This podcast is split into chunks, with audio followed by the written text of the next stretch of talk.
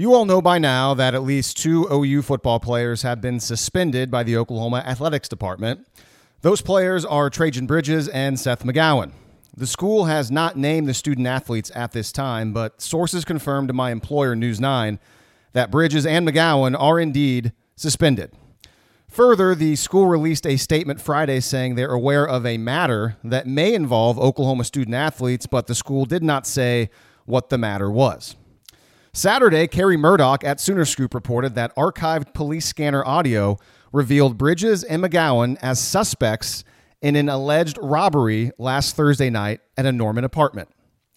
Kerry put together a very detailed timeline of the events from the police scanner audio, which you can read on Sooner Scoop.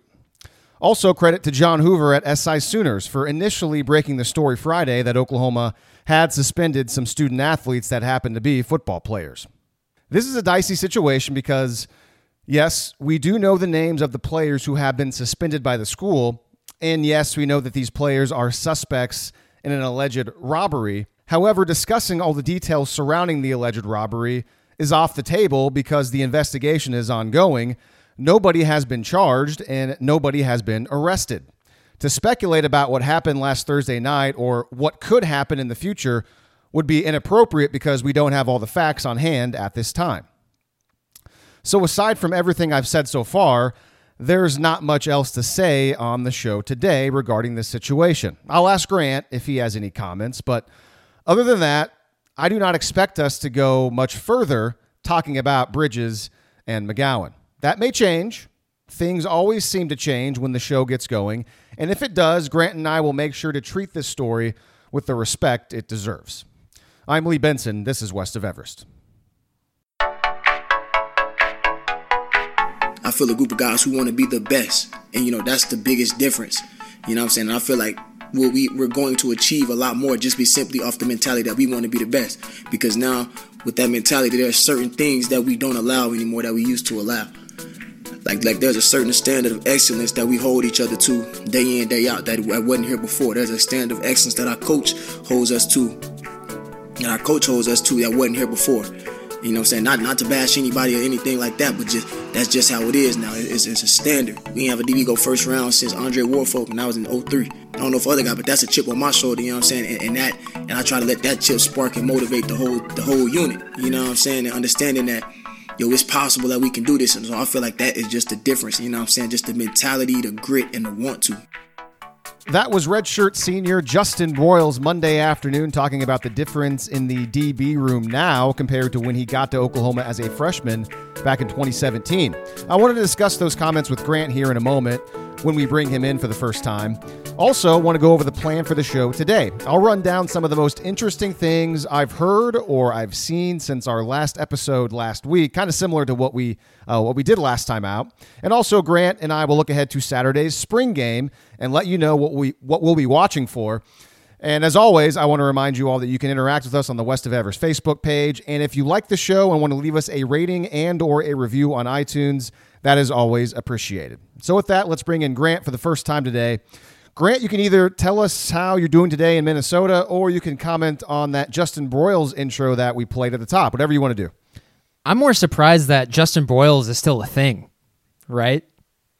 Um, hey, last uh, week Lincoln Riley said he's having a great, great spring practice. Yeah, and you know, I, I guess I, I, don't, I don't mean that pejoratively. Um, we just all sort of wrote him off, right, after he was absolutely torched by Justin Jefferson in the Peach Bowl. In retrospect, maybe that wasn't so fair, uh, seeing as that Justin Jefferson is probably one of the 10 best wide receivers on the planet. But still, I don't know. It's kind of, you know, typically when I think this is his fifth his fifth season in the program, and typically when that happens and you haven't been a big time starter or contributor, the chances that you're going to you know going to be are not great. So I'm trying to think of other examples of like someone like Justin Broyles who who maybe you know didn't live up to expectations, didn't didn't really have much of a role, and and but then sort of recovered and had a had a nice senior season. And if any other listener can think of anyone else, please let me know. But the only name I can think of is Gabe Lynn, uh, who was kind of a whipping boy his first few years on campus. He got beat a lot playing corner. Uh, switched to safety his senior year, and he had a really nice senior year. That was the year they beat Alabama in the Sugar Bowl. Uh, but other than that, I, I really, I literally can't think of anyone else uh, where where that's been the case. Well, if he gets added to Curtis Bolton, list, maybe. uh, uh, okay, yeah. But also, that was a historically terrible defense. So I mean, how much credit are we gonna we gonna give there? Right. Yeah, I mean, this would be a, a great time for Justin Broyles to jump into that category of a player who was mostly uh, a non factor his career up until the very end because, like we've heard and, and like what he said on Monday, this defensive back room is at a standard. The standard's higher than it's ever been since they've been there. Uh, the comments we played it i mean he said he said you know no disrespect to anybody else but i mean he specifically mentioned that the coach has have, has a higher standard than before and they all want to be the best and it just feels different to him and i know talk is cheap i mean how many times over the years have we heard talk talk talk about the oklahoma defense but this is different considering that this is going to be year three of alex grinch and we've seen measurable improvement over the last two seasons from this oklahoma defense i think it's fair to say from 2019. Obviously, it was much better than it was in 2018. In 2020, a season ago, I think that was a better defense overall than it was in 2019. Obviously, early on in the year, it was shaky, but after the first three games, the defense played a lot better. And so it's reasonable to expect going into year three of Grinch that the defense can keep improving and be the best unit that Alex Grinch has had. Is it not, Grant? Yeah, That's I mean, a reasonable I, I, expectation, right? 2021 being the best defense that Grinch has had at OU. I mean, I would. I mean, I would say you're. That's that's a pretty low bar. I mean, yeah, that's that's extremely reasonable. Um, but I mean, more thinking on it, it's like I'm not. I, there's no part of me at all that is root, that is rooting against Justin Broyles. I think this is going to be a good defense this season. It's only a good thing that you have a fifth year senior who is able to play multiple positions, um, and clearly is he's not a guy who has looked to transfer or anything like that. So clearly he's a team guy. He's a program guy. He's an OU guy. Um, and you know, I guess yeah, I've I've sort of talked myself into now. Just I'm I'm kind of rooting for the Justin Broyles thing right now. Um, I think that would be a nice little surprise, actually. You know, for for the defense this season, and like that that that's that happens on on good defenses. Sort of random people sort of pop out and like, oh man, he's he's having a really good season. Um, one of those things where it's like you know the sum of the parts is greater just than that one person. Um, perhaps he can. He, perhaps he can have a good senior season. I don't know. It's I, Lincoln Riley is certainly saying something or saying perhaps he is, and we've known the history here that if they pick you to talk to the media, they do that for a reason. A lot of the time, um, whether or not that's to send a message to other people or to give you some sort of marker of where you are in the program, I don't know. But it's I, they're saying something by picking him to talk to the media. So Broyles was asked why he's having a good spring, and his his reasoning from his perspective is that he thinks or he says that he's taking a lot more serious the mental aspect of the game, just understanding the process, being present in the moment, and just kind of cutting off all of the outside stuff, the thinking, uh, you know, overthinking. Um, and so he said he's doing mental preparation now, and the sports psychology of the game has helped and allowed him to unlock and take his game to another level this spring. And so that's what he said on Monday. So we'll see on the spring game if he stands out at all. Also, what I found interesting is that this spring he's been playing exclusively at free safety. That's what he said on Monday. And we know that Pat Fields has been out. I'm not sure if Pat Fields has even been back at all. It's now we're in the latter portions of the spring. The initial report or the initial, uh, I guess, uh, message from Lincoln Riley was that he was going to miss most of, if not all, the spring. So we haven't asked Lincoln or Alex Grinch if, if Pat Fields has been back on the field. I don't know that. But it sounds like uh, Justin Broyles is one of those players who is filling in in that free safety role quite a bit. So, in that sense, I'm kind of curious if he's getting a lot more reps. I don't know if he's been the one at free safety. I don't know if he's the two with Key Lawrence or if uh, both of them are still, you know, mixing positions and cross training, as they say. But I'll be curious to see what happens on Saturday if he is the exclusive free safety. I guess there's two teams, so he'll probably be out there starting at free safety in one of them. So what do you think about that? Yeah, I'm going to be looking at that for sure. Um, and I've been trying to sit here and, and, dig through the the reaches of my mind, thinking to myself, "Geez, man, is uh, Justin Broyles getting a lot of run here? Is that telling us something as well uh, about some of those maybe some of those younger guys? It doesn't need to be anything drastic or something that we need to overreact about. It is spring." Um, and as a as a as a fairly like an emotional, volatile guy, and I am. Um, I you know it's a lot of the times it's really really easy to just get kind of caught up in the in that exact moment, and whereas sometimes you need to remind yourself it's it's spring. You know, Justin broyles being a free safety right now really doesn't mean anything at all. Um, chances are, right? Because in the spring, a lot of the times you're just looking for bodies. And if you sort of read between the lines of what coaches have said, what players have said over the course of the media availability during spring, they, they have been pretty banged up. There, there's been a lot of guys clearly who have missed time with, with injuries and whatnot. And so I, I think, yeah, I think with the spring, it really is about having healthy bodies back there. You have Justin Broyles, who's in the third year of this system now, so he obviously he knows it better than sort of the young pups that are that are at that position as well. So, I, you know, I, I don't know. I, I think I think they're definitely setting up potentially a, a, Justin Broyles character arc here. You know, where he's he, he has maybe a pretty decent a char- season. A character arc. hey, it's all. Hey, it's you know you gotta Life's a stage, right? Yeah, exactly. You gotta you have to describe you know life in in ways that help you understand it any way you can. So, um, but yeah, I, and, then, and then I disagree. I'm, go ahead. I was gonna say I'd have to disagree with your. Uh, the, the the thought that there's been a lot of players banged up. I haven't gotten that sense, at least from the the zooms. I mean, here and there, there's like small injuries and whatnot, but I haven't gotten the the feeling that there's a bunch of guys that are just missing time outside of the you know Pat Fields and I mean who else am I missing that they Pat Fields, Woody out? Washington, Theo Wease. Um, I think uh, Calvin Thibodeaux in his in his availability today said that Jalen Redmond has been banged up. Um, yeah, he um, said he's been slowed a bit by some knick knack injuries, but I mean that doesn't mean he's missed a bunch of time. I mean, maybe uh, he's missed you know, a practice I've, or two, but you know, there's there there's there's pretty there's word out there that Jaden Hazelwood has been pretty limited and pretty slow with his knee over the spring. Um, I don't know. It's just yeah. I think, uh, but the, like I said, this is one of those things where you have to kind of look forward and not get too caught up like in the now, in the moment. And I'm going to be talking about that a lot more when we sort of move on to this next topic. Um, but yeah, I mean, it's like I, I guess to me right now, it, it feels like it feels like they're at the end of spring practice. There's guys nicked up. I don't. I, I really don't expect to see a, a lot of guys on Saturday. I think there's going to be a lot of guys who don't play on Saturday. Um, but I may be wrong. I may be wrong. I, I just I, I think yeah the sort of the vibe that I've gotten lately is that it's it's kind of time for spring practice to be over. Yeah, that'll be interesting. I mean, you're right. Uh, Saturday will give us a pretty good indication of who's in, who's out, maybe. And obviously, they're going to be overly cautious. If anybody is kind of banged up, they're probably not going to play. So yeah, that's a good point. It's it'll be a good measure to see who's been maybe uh, struggling with with practice with missing practice time because of injuries.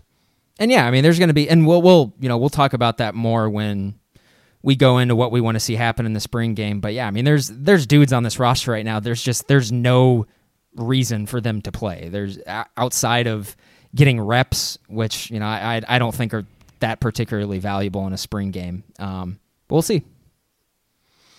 So before we move on to uh, me asking you about the Bridges McGowan stuff, I did want to hit on one more thing that Broyles talked about in that intro comment we played. And he brought up Andre Woolfolk as the last defensive back to get drafted in the first round from OU all the way back in 2003. And that's correct. It was uh, the Titans took him at the very end of uh, the first round back in 03. And the year before that, in 2002, Roy Williams was taken in the top 10 by Dallas. Everyone uh, knows that Roy Williams was a stud, obviously. But but after Andre, you know, Woolfolk, there's there's not been any first round picks. That's that's crazy to me, right, Grant? I mean, the closest they've had to a first round pick ever since 2003 was there's been multiple third rounders, but they haven't had anybody even in the second round. Yeah, Derek the secondary draft. Derek Strait and Aaron Colvin went in the third round, right? Colvin was a fourth round pick. Oh, who was so, the third? So Derek Strait was a third round pick in 2004. In 2008, Reggie Smith was a third round pick, and in 2011, Quinton Carter was a third round pick, and you're gonna have to explain this one to me because this is back whenever I wasn't watching much OU. But in 2012, Jamell Fleming was a third round draft pick. Yeah, Jamell Jamell, Jamell Fleming was was pretty good his last year at OU. He, he had oh, a really he, he, had a really good season.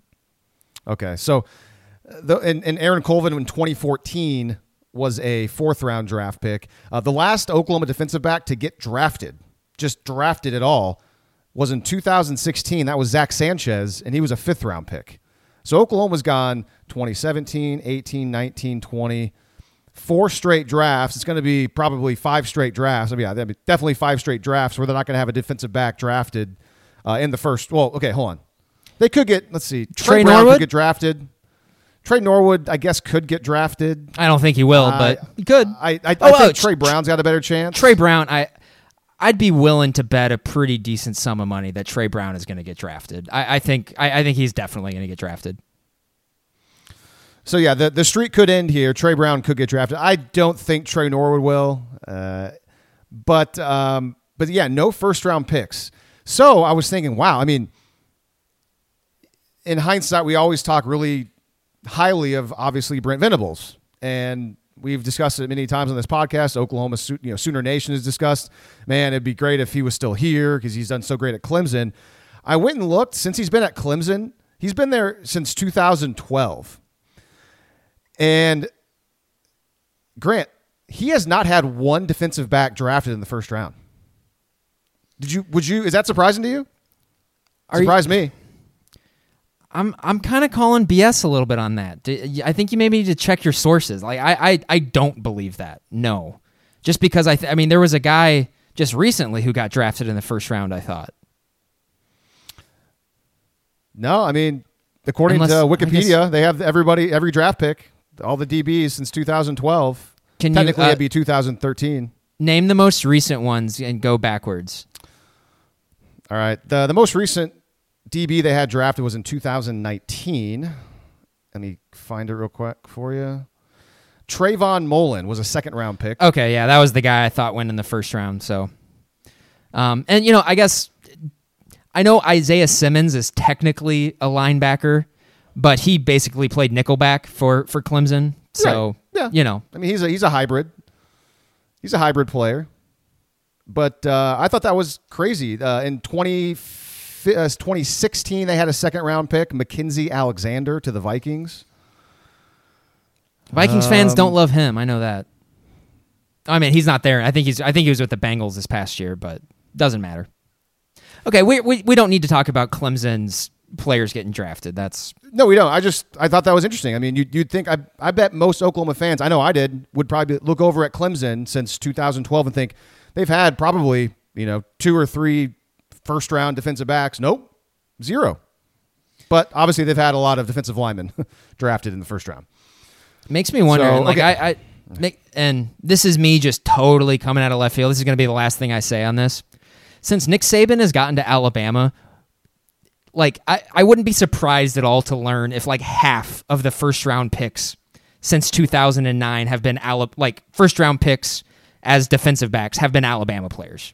Like it wouldn't surprise me to figure to find that out in the least bit. Because I mean, at the most, I think you're probably talking about I'm sure like the most DBs drafted in the first round is probably what like five or six in the last decade, I would guess, and that's that's a lot. That's maybe pushing it. Total? Yeah, in the first round. I I mean, I would say I'd guess higher than that in the last decade. I mean, i know I'm like Kyle Fuller was a first round draft pick for the I'm Bears. talking. I mean, I'm he- talking like per year. What do you think is the most that? Of, Oh, per per year. I thought you meant like in total. no, I'm talking like. I'm trying to think. Like since, since so Nick Saban was was his first year was 2009. Trying to think of all of the first round DBs drafted in that span. It wouldn't surprise me if half of them were Alabama players. Yeah, it wouldn't surprise me either. But we don't i mean that's that's just a that's just very very deep cut college football you know chicanery there All right. So, do you have anything that you want to add on to what I talked about in the opening take about the Trejan Bridges, Seth McGowan situation? yeah you know i i think um good on you first of all you're you're kind of you're doing the big j journalist thing and you have to and that that's totally fine um i think it's i think it's appropriate for you to say you know we're not really going to comment on anything further um and i, I you know i'm not going to do that you know it's it's i, I don't need to sit here and, and lecture people about why being involved in armed robberies allegedly is bad everyone knows that's bad so I'm not going to sit here and get on my high horse and, and do all that. Um, what I do want to do is because sort of the bit of this show, right, is that you have the journalist angle and I, I have the fan angle. And so um, this has been a really it's it's been weird finding out this news. And I I, I kind of want to maybe speak from a fan's perspective here, just because this is I mean, this this is not welcome news. Nobody is happy to hear any of this at all. Um, and so I just I just just kind of wanted to uh, to communicate my disappointment. This really sucks. You know, it's it's it's it's never fun uh, when stuff like this is connected to the program. It, it it never looks good.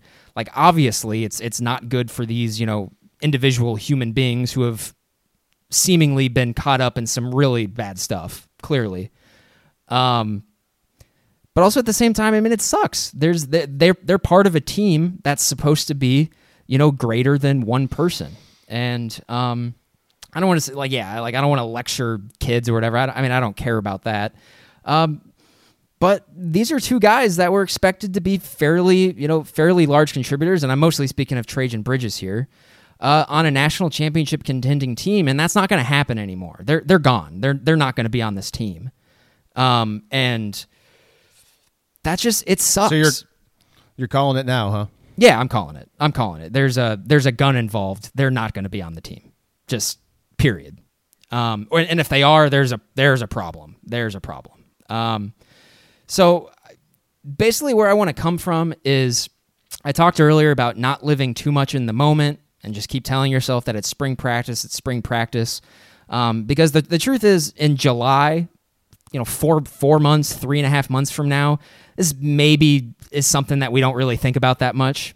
Um, but also at the same time, I, I think it really does it is important to point out, you know, I mean, there's there's people in this program who think Trejan Bridges is the best wide receiver on the team. Um, and he was expected to be a, a big time contributor. This is a kid who had he's already been suspended for large chunks of his career. Um, I you know I I don't want to I, I, yeah I, I, can't speculate on anything else, but um, that's really disappointing. And and right now, I wanted to bring it up because last week one of the themes was, and it's been the theme on this show throughout all of spring practice about how how good the vibe is around the program.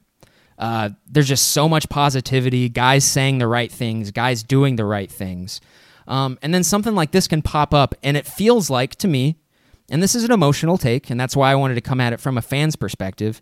It feels like that momentum has been blunted, uh, almost completely, and so when I say ten minutes ago, it's like eh, it kind of it's sort of the the bit that I get from the players listening to them talk this past week is that eh, it's it's kind of time for spring practice to be over, and I, th- I think the Bridges and McGowan situation is, is is a perfect symbolic metaphor for that. Where it yeah it's it's time it's time for this maybe to be over for now. Get these kids into class, the weight room. Uh, it's because let, us just it's let's move past this because it's it's not good. It's it's it's really not good what happened. So. Um, like I said, disappointed, disappointed. You don't like what else can you say about it? I haven't heard I I haven't seen really any sort of you know attitude in the fan base that is saying, "Oh, you know, keep this guy or keep these guys." I I really haven't seen that at all. Um but you know, on a team that we I, th- I think we were all super super excited uh, this spring because everything was going right, everything looked good, and then sort of in the last in the last week or so, that has been completely flipped upside down, at least from my perspective. So the the Bridges and McGowan thing happens. Um, you know, I I start to take notice more of, of them giving hints that people have been banged up and injured a lot. Uh, talk that talk that the defense has just been absolutely dominating the offense in, in spring practice. Uh, I don't know. It's it's sort of maybe it's time for uh, you know just for everyone to take a bit of a break and uh, come back in the summer and we can we can sort of just uh, jumpstart this thing again and, and, get the positive vibes going. Maybe I'm just totally alone in this. Um, but yeah, the the part of this that really bugs me is that I just I really hate bad vibes. I, I don't like them. It's toxic. Um, and I, I, generally speaking, as a human being, you should do everything in your power to get away from toxic bad vibes, uh, because uh, it, it's going to consume you. It will consume you. And you know, I'm I, when stuff like this comes out, you're hoping that it's taken care of quickly, so it doesn't consume the team. Um, And that's really all I got to say about it. It's it's disappointing. It's it's it's stupid and it's disappointing. Um, and I'm kind of upset that we're at the point where we have to talk about it. Uh, it's that dumb. But uh, may, maybe this is just sort of my final word on it. Um, it's it's something honestly I don't really want to think about a lot. Um, it, it, it's probably best if if if these two guys are, are just done and we move on. All right, so I'm not really going to comment on a whole lot of the things you commented on because uh, we're still waiting for this to be resolved. It's under investigation. Again, nobody's been charged, nobody's been arrested, and uh, nothing's been public as far as you know what the what potentially the future of these guys could be. So uh, that's you. That, you know that that's your thing. Uh, your, your, thoughts. I I'm not going to really go into details at all about the vibe or anything like that. Uh, but um, and and also I, I really don't. I, I will say this. I I don't I don't know if this is going to really affect anything on Saturday. Um, I in fact I I don't think it really will at all. I I, I think because these guys are going to get a chance to go out there and play in the spring game. It's the closest thing to live football that these guys have had since the Cotton Bowl, and it's the last time they're going to get something like this until September. So I think they're all going to be really excited to play the spring game, as, as you know, as excited as you can be, and I think it's going to be fine. And it's not this is not going to be really a factor at all in the spring game on Saturday. Uh, but I think you're probably right. That, I think you're probably right. Yeah, I mean, and that's that's why I keep that's why you know I keep bringing up the caveat of let's you know let's maybe look forward and not live too much in the moment. Because in the moment it's frustrating it sucks. Uh, but like i said in july it's possible that we just don't even think about it anymore. Um, and so of course i mean we, we all hope that this just has that this has zero effect on on the upcoming 2021 season. Um, right? Yeah and uh, it's and you talked about you're saying oh you know maybe in the summertime this will be something that's not even anything we're talking about, which the implication there is it'll be resolved and either you know they're still suspended or they're not suspended or they're you know whatever the heck they're going to decide. Uh, you know, as far as this expects the team affects the team, you know, after spring practice ends and the summer comes uh, comes along, it, it's just all going to you know depend on this internal investigation. It's all going to depend on this police investigation, and at what time there's some sort of resolution. And so what I wanted to do, since you talk about you know big J journalism, I you know, thought, okay, let's look back at some historical precedent. And obviously, Riley's only been the coach now. This will be what year five for Lincoln Riley 17, 18, 19, 20, 21. Uh, so this hasn't really happened to Lincoln Riley as a coach at Oklahoma. But I did find that uh, a, a, somewhat comparable so- story that you know, Oklahoma fans will remember this. Uh, in the summer of 2017, Will Sunderland was indefinitely suspended. He was a, def- a, defensive back on the team. And it was just a couple of weeks after Bob Stoops retired and Lincoln Riley took over as the head coach that Sunderland was charged with a misdemeanor and then later charged with a felony within a week. And then he was arrested. And Oklahoma indefinitely suspended him uh, after Sunderland's first charge. Now, he didn't play for the Sooners in 2017. And then in January of 2018, it was he announced that he was going to go and play football at Troy. So I don't remember if there was any official announcement in the summertime of, of yes, this this guy is off the team. If they just kind of, I don't I, think, I think, there will like. I don't think there will be an announcement at all. I, I don't. Yeah, no. It's. I, I think it. When and if we find out, it's it's going to be journalists breaking it. I, I like. I highly doubt. And uh, if if they do release any sort of statement, it'll probably be really vague, like the one that they released on Friday. Right, and I just I if I you know memory serves, I just I'm thinking you know fall camp began in 2017 and Will Sunderland wasn't on the roster, and it's like okay, let's put two and two together. There you go. Uh, yeah, yeah, and and yeah. I, I guess where I would where I would push back, and this is not really much of a pushback. I I, I had forgotten about the Will Sunderland thing, and like probably a good thing. Um, but I you know what's what's alleged here is is orders of magnitude more serious, dangerous. Um, like I said, I mean, there's, I mean, the, the information is out there. There's lots of speculation, but we do know there is a there was a gun involved. There was a gun involved, and I don't think that was ever the case with Will Sunderland. I think that was some sort of that was like petty theft, wasn't it, of somebody's dorm room?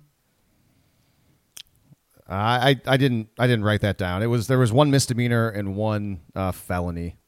Yeah. charge. So I just yeah, I'm and like not a legal expert at all, but I don't need to I don't need to be a legal expert to know if there is a firearm involved, that is federal prison territory. Like that's not even that's not even a slap on the wrist. I'm gonna I'm you know I'm gonna transfer somewhere. That's like yeah, you're going to prison, man. Sorry. So Okay, so I but I the I didn't bring up Will Sunderland to compare the charges and or whatever. What I'm trying to get an idea of is a timeline of when a potential resolution could be, because that's what we're wondering is like when could this end? And so this is the only thing that's kind of comparable. And what's interesting about the case with Will Sunderland is that uh, court documents stated that his misdemeanor and his felony occurred in March of 2017. And then he wasn't charged until June. So it took roughly about three months to investigate all of that, which then led to the charges and then his arrest. So in this case, with Bridges and McGowan being suspects in an alleged robbery, you know, they've already been suspended from, you know, at, at Oklahoma without being charged and without being arrested. So in the Sunderland situation, um, you know, I, I he had he was not suspended until he was charged.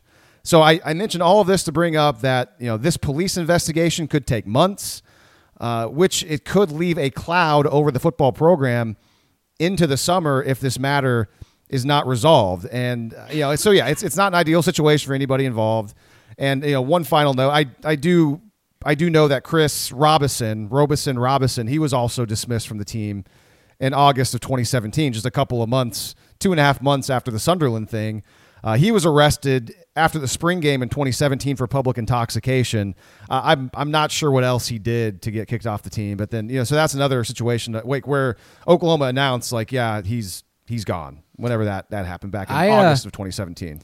honestly, I, ne- I never got the story on Robinson. I think kind of the consensus was he's just a massive knucklehead and he was he was dumb, did a lot of stupid things. Whatever whatever that means, I, think- don't know. I think he's also off the FAU roster now too. For yeah, in August of last year, he was dismissed from FAU. so uh, not uh, not the best college career for that guy. So.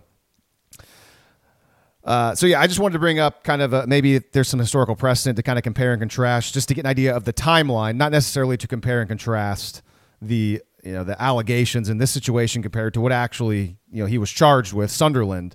I just was curious about how it all played out, and uh, this is something that we'll just have to wait and see what happens.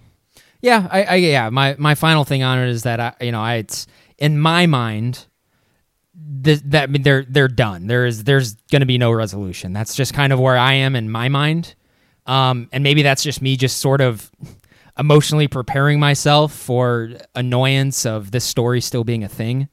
Um, but yeah, I don't know. I just I, I'm I'm really disappointed by the shift in the vibe uh, around the program when it was you know when it was looking really smooth and really great for a while. Um, but you know, real life doesn't stop. Real life still happens, and one of the uh, one of the more unfortunate realities, and it's it's been a reality forever, is that 19 to 20 year old men are really stupid. That's just that's ha- that's that's sort of always been a thing. Oh well. Uh, let's move on. Next up, I have my list of things that have been interesting to me. In, in yeah, in, that have interested me, I should say, uh, since our last episode. Just to kind of give you an idea. Essentially, when I'm watching and or listening to these Zoom press conferences, if a coach or if a player says something that makes me go, "Hmm, okay, all right, that's something I didn't know," or maybe like, "Oh, wow, that's pretty interesting." Oh, interesting, yeah.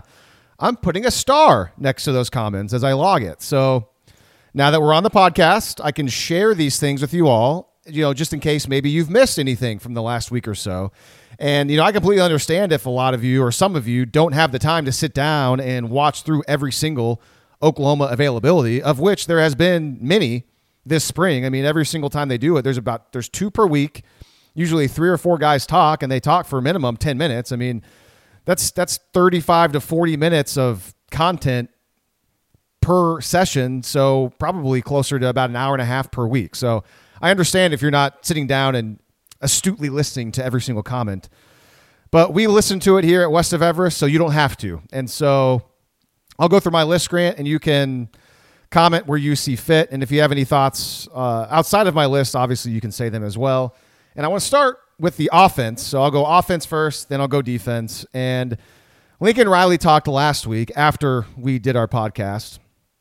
And this is obviously before all of the stuff with uh, McGowan and Bridges came out. So this was all before that. But uh, speaking about Spencer Rattler, the the vibe I got from Lincoln Riley is that Rattler he needs to improve his body over the summer, and they're they're already continuing that. Like that's something they started this spring, and also that Lincoln Riley is really hoping that Spencer Rattler does not simply get comfortable because now he's been in the program for a, a couple of years now and he's already played a full year of football.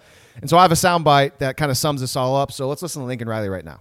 You know, we think there's a you know another level that he can go to um, with the, his movements, his body composition, kind of all parts of it. Just just just becoming more physically developed and having more capabilities physically, and so you know that started with kind of the first phase of our off season before spring, and certainly will be you know continued to be addressed you know here in late spring and, and throughout the summer. You know, the thing he's got to continue to challenge himself to do mentally is you can't or you got to be careful and work because if you do this, you'll stop progressing. Is you can't say, well, okay, I've already I've been a starting quarterback for the year. I know this system. Like I, my work ethic, my study habits, my focus in meetings, all that, my attention to detail. Like I'm good. Like I got it. And no, you don't got it. You don't in football. You never get it. It's it's a constant battle to get better. And so the starting point's way better but if and if he'll continue to work, you know, I would expect that he'll have improve in a lot of areas. But you know, and he has so far, but he's going to have to continue to really work.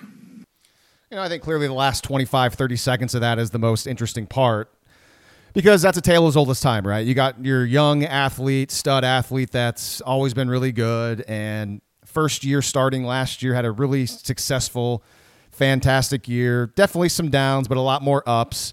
And inexperienced human beings like Spencer Rattler is. He's a somewhat experienced college football player now, but as a human being, he's inexperienced. And I mean, you and I, we're over 30. We're technically inexperienced, obviously, compared to anybody that's in their 40s or 50s or 60s or older than us. Well, Spencer Rattler is inexperienced in life compared to us, and and more importantly, Lincoln Riley. And the toughest thing about coaching and just getting through to young people is drilling down to them like, listen, I know you think you know everything and I know you think you're super smart, but trust me when I tell you you're not. And that's exactly what Lincoln Riley was saying there. And as a coach, that's the thing that would definitely most make you afraid when you're looking at a, a really elite athlete, a really elite quarterback like Rattler, is you want him to always be hungry somehow. You have to figure out ways to keep him engaged and to make him think and know that, eh, yeah, you're still not that good, man. You, you, even though it looks like you're pretty good, you have a long ways to go. And a generic example I can make that everybody understands at this point is look at a guy like Tom Brady, who's the best quarterback that's ever played the game. That dude's always hungry. There's never been a time where he's all you know he's thought like, yeah, I, I got this down. And you know maybe here and there, he's kind of thought that when he's kind of feeling himself. But ultimately, this is what brings him back every single year and makes him elite and the greatest of all time because for whatever reason, he's always figuring out new ways to be better at football. And the challenge is getting a whatever Rattler is, 19, 20, 21 year old kid to obviously he's not going to have the same sort of level of, of Tom Brady. That's crazy. But just getting to the point where as a college kid, he is not just settling and being comfortable and realizing and, and thinking like, oh yeah, I got this. We're good. Let's go win some games. So that's I, I think you probably agree with a lot of that, Grant. What do you think? You think Riley is calling him out with any of that? Like you mean just oh yeah, oh yeah. I mean I'm I'm sure that saying that publicly is just a reminder to him. I mean, he Spencer Rattler walked into the room right I can't remember if he was right after Lincoln Riley that day. I think he was. So I mean, Rattler heard everything, and you know Rattler came in and, and talked. And I actually have some sound from Spencer Rattler that I wanted to play. The most interesting thing I thought Rattler said, and I'll just set this soundbite up by saying that uh, Spencer Rattler has very high expectations for himself in 2021.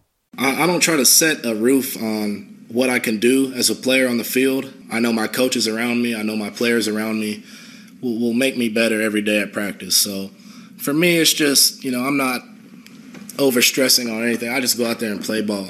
Um, of course, I want to tighten up every single part of my game. I want to I want to get my physicality to the best it can be, and that'll come with time. We got time right now before the season, and that's what I'm working on. Just everything I need to, and I want to be the most unstoppable quarterback, best quarterback in the country coming up to this year, and put on a show and, and do it with my guys.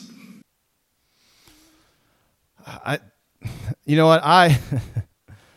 I really enjoy listening to Spencer Rattler talk because he's got a calm, cool confidence in himself, which is not surprising. He's really good.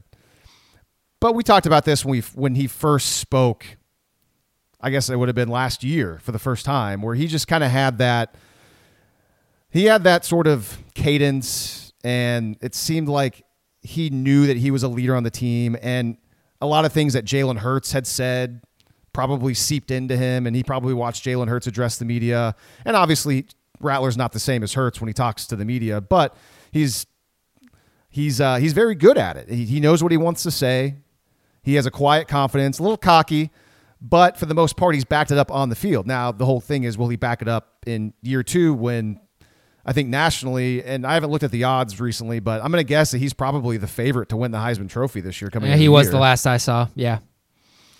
So he's got, I mean, just like this entire team has these massive expectations, he's got all this stuff on his shoulders. And I know that a couple of his teammates have already mentioned in the past, in relation to last year, about how impressed they were with him, knowing or seeing him go through 2020 with all of these high expectations of like, he was being discussed as a Heisman contender before he had even been a starter at OU. I mean, he was in the top five, six or so, like preseason Heisman odds. And I can't remember who talked about it. It might have been like Isaiah Thomas or it might have been Jeremiah Hall. I, you know, had mentioned like it was really impressive knowing that he had all these high expectations and a lot on his, you know, on his shoulders, and he still played as well as he did as a redshirt freshman last year. So he has gotten, he's already earned the trust of all of his teammates.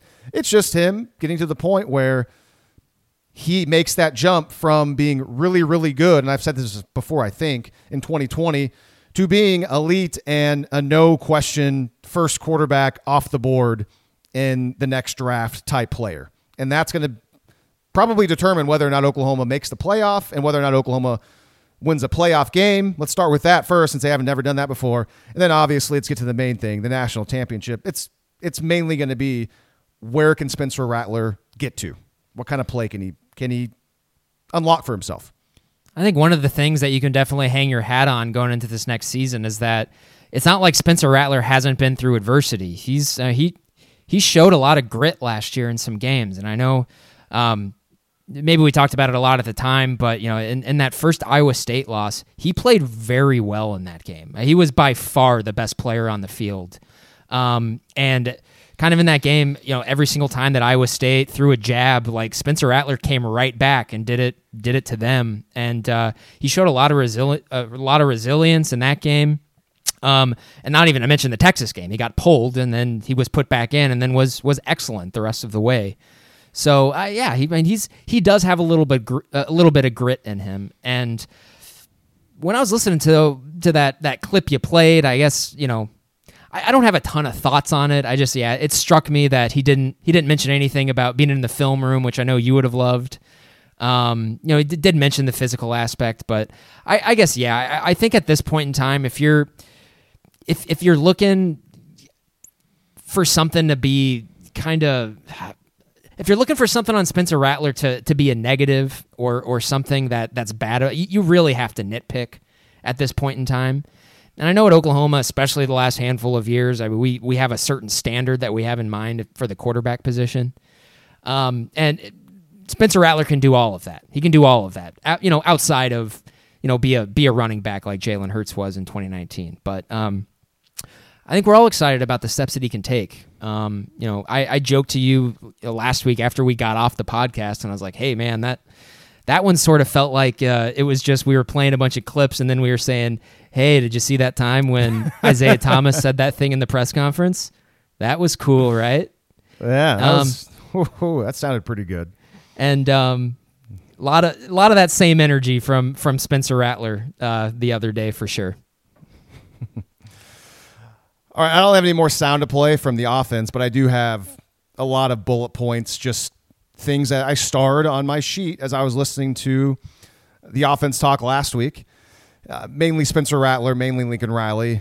So a couple of things that I was like, okay, interesting. So I'll start with this. Rattler was talking about Marvin Mims, and he says that Mims has moved to the slot and they can now use him in different ways. And I think back to last year, and I guess, yeah, he was playing on the outside like all the time. So now they're kind of moving him around in the slot. So, okay, interesting. Curious to see how that works out for him. I don't know if you have any, do you want to add anything to that? I, I don't know. I'm, maybe I could just here, I'll roll through all these, and then anything that uh, stands out to you, you can jump in on. Yeah, I mean, let me just yeah, I mean, talking about Mims there, I just like I'm why why wouldn't you play him in the slot? Why wouldn't you play him in, in every position?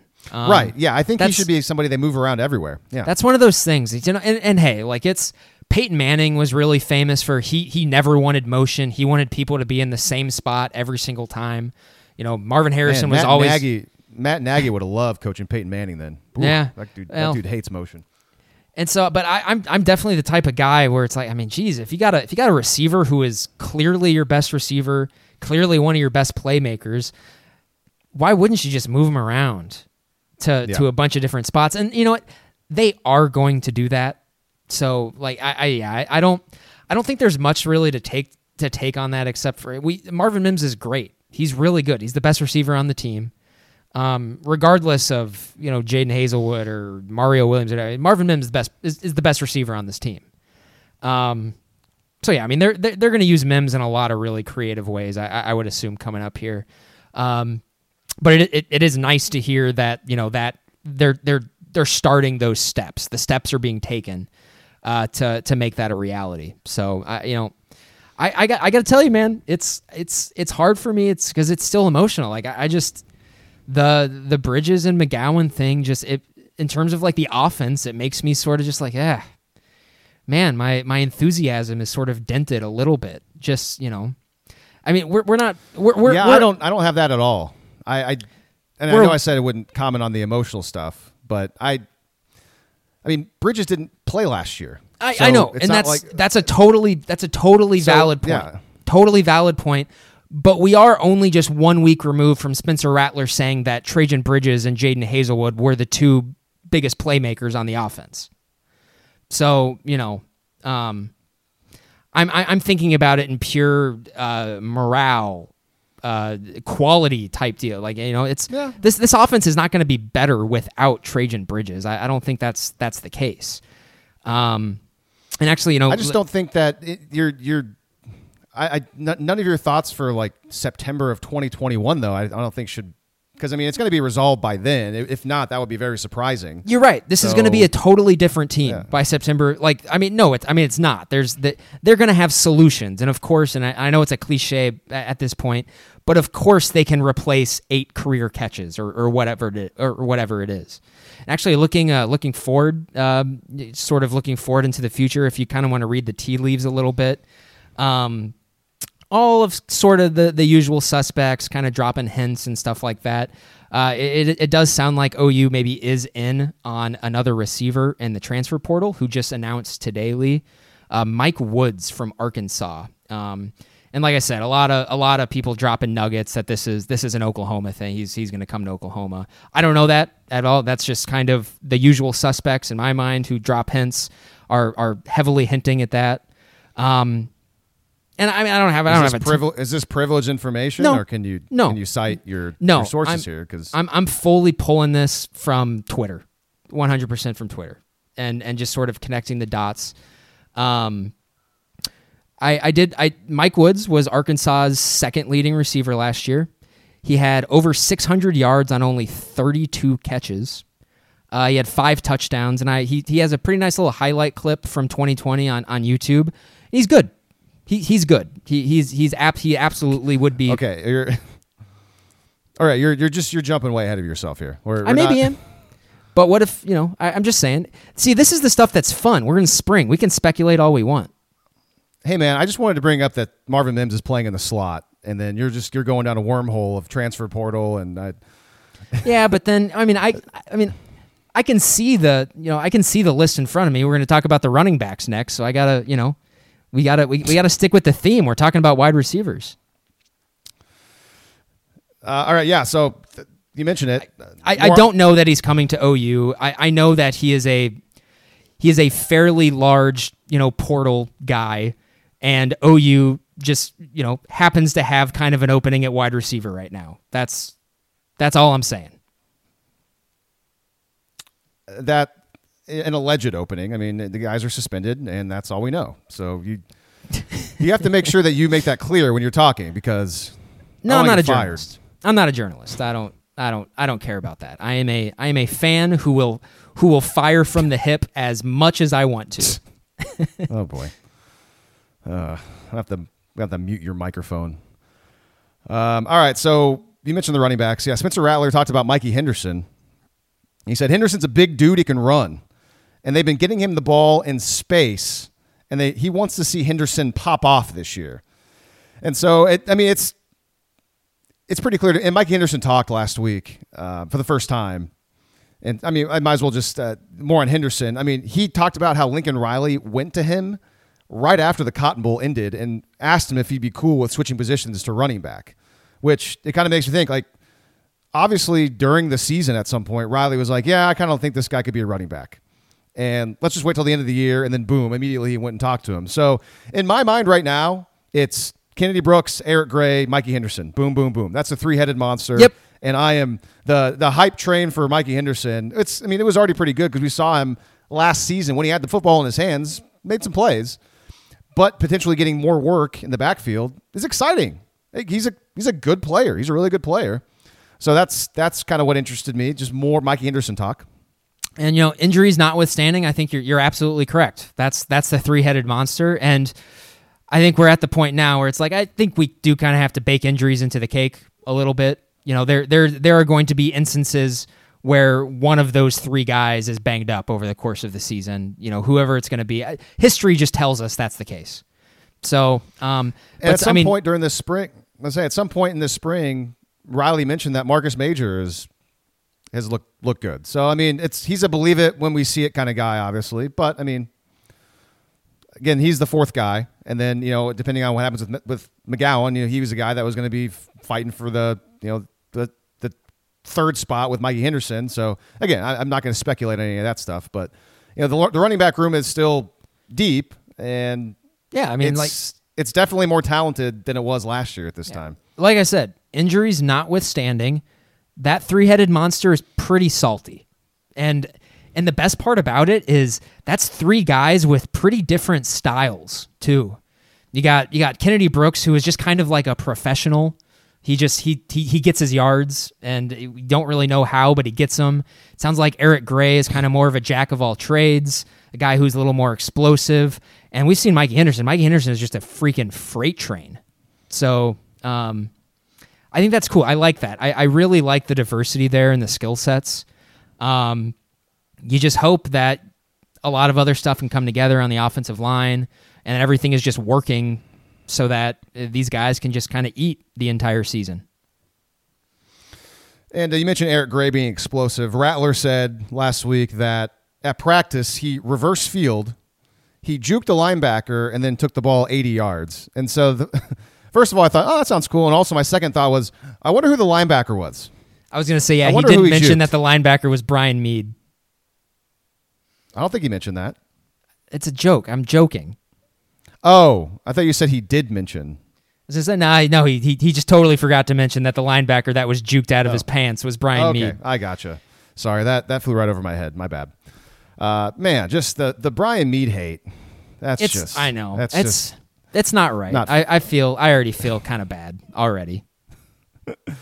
Uh, and the last thing I had, this is just a throwaway thought that I was like, kind of like, huh, that's a thing. I didn't know that was a thing. But uh, Lincoln Riley said that Caleb Williams and also Billy Bowman, the guy that I'm, we talked about a couple weeks ago about how it sounds like the hype train for him was big. I haven't heard much about him since, but there hasn't been much defensive back talk. But anyways, both those guys, Williams and Bowman, they're uh, they're early enrollees for the spring. They're taking college courses at Oklahoma, obviously, but also they're they're still completing some high school courses online. I didn't know that was a thing that that happened. Like they're not done with high school yet, but they're allowed to be here practicing. And I guess I mean it's online, so they can do it. But anyways, I for whatever reason that struck me as kind of weird. I don't know. Have you heard that before? Yeah, I heard that about a week or so ago. I didn't give much thought to it. No, like other have you than, have you have you heard about that like happening before though. No, I've never heard of that, but like, I mean, w- you know, gosh, I can't believe I'm about to just deep dive into this. You know, there's like step programs and there's stuff like that, and it could be something like this. Well, it's um, Step programs. that's not Yeah. that's not just a thing in Minnesota, and um, where you know where where high school seniors can take college classes, and I just I gotta think especially over the last year or so, all of that has been online anyway. So um, it doesn't. Yeah, I mean, it, it, it doesn't seem it doesn't really seem a stretch to me that he would be taking college courses at OU, going through spring practice, while also still working towards graduation um, in high school. How I understood how the that whole thing worked as a senior in high school, I, I don't see any reason why that wouldn't work at all. I mean, it, it's a it's a very busy schedule for sure. Uh, but yeah. you know, but I mean, everyone uh, high school though is, is extraordinarily easy though. So I mean, they're they're going to be fine. Uh, yeah, unless they're in a bunch of AP classes and stuff. Man, those are hard. I uh, I had a tough time in those AP classes. A lot of the AP times history. though, a lot of the times though, those AP, those AP classes, the kids that take them, they're they're in there for a reason.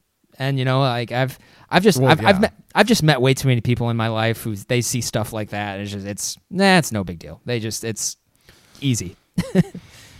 You have a lot of smart friends. All right, let's go to the defense. Uh, so the defense talked. We heard from Justin Broyles very early on in the show.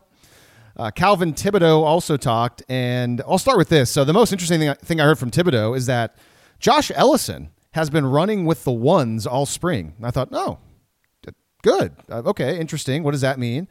Um, and a week ago or last week, Lincoln Riley was asked about just breakout players that he's seen in the spring, and you know that's always a a pretty solid question to ask because it's one of those risky questions because a lot of coaches don't really want to name people, and if they start naming people, they'll just go through the entire roster because they don't want to single anybody out. So it's one of those questions that you ask, hoping that you get some nuggets. And in this situation, I think we got some good nuggets.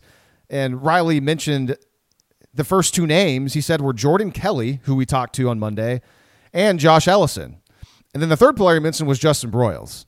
So he went defense first and just, uh, I guess, crazily, all three of those guys then talked a few days later, which was Monday. So, eh, that's kind of interesting. But uh, Lincoln Riley likes what he's seen from those guys. Uh, so, Grant, uh, Josh Ellison, I don't know if there's anything to say about this, but just learning that he's been running with the ones, that to me, that tells me, like, okay, like either they're decimated by injuries, which, I mean, okay, that would be bad, or he's been playing really well. I don't know. What What was your thoughts when you heard that he was with the ones? Uh, well, I mean, I, I kind of started to game it out, and it makes sense if you think about it. It doesn't, you know, it's not surprising at all that they didn't just give Jalen Redmond his starting spot back. You know, I'm sure. And then when you think about, because you know he's he's running with the ones, I'm assuming that's a three technique. He's not a nose tackle. Um, yeah, I mean, who else is going to play there? I mean, when when Ronnie Perkins was on the field, Isaiah Thomas played three tech last year. So yeah, it's Ellison is kind of that guy, you know, right now, and that's like hearing hearing Thibodeaux say that, especially about Ellison and, and Kelly, that fires me up. That absolutely fires me up because these are guys that you know going into the year, I don't think the average fan is expecting them to be massive, you know, playmakers, game changers, and stuff like that. You know, we were we kind of thought that they were just really solid depth because we saw them last year and they both played pretty well last year. Um, I just what happens though if OU does like they're you know if they're second their second string defensive line what if they come in and they're they're just as physically dominant? And they do it in, but I mean probably do it in different ways. You know, Ellison and Redmond are different players. Jordan Kelly's a different player than than Perrion Winfrey. Um but no I I, think I, like I said I, I can't really there's I don't have a ton of thoughts on this other than I sort of share sort of the fan love for Josh Ellison. I think he kind of turned into a to sort of a guy kind of under the radar that fans really really liked last year because he just he has a relentless motor. The guy he just he just goes and goes and goes. And you know, from a from a football perspective, he's really good at shedding blocks and making tackles near the line of scrimmage. Um, and that's if if if you have a guy who you're not really counting on starting and he can come in and, re- and reliably do that, that's that's when you start that's when you're starting to talk about a defensive line that is that is just flat out better than everybody else. And I, and I'm and if you listen to a lot to what a lot of these guys are saying and this has been a theme throughout spring practice as well, in that room, in that program, they think the defensive line is really good. They do. Mm-hmm. Um, and I, it's, I, and, and of course, it's like, I mean, we, we saw it with our eyes last season as well. And of course, just with another year of seasoning, a lot of those guys are going to be better. So you mentioned you know, who else could it be? You know, but you know they're not going to give Jalen Redmond his start starting spot back right away.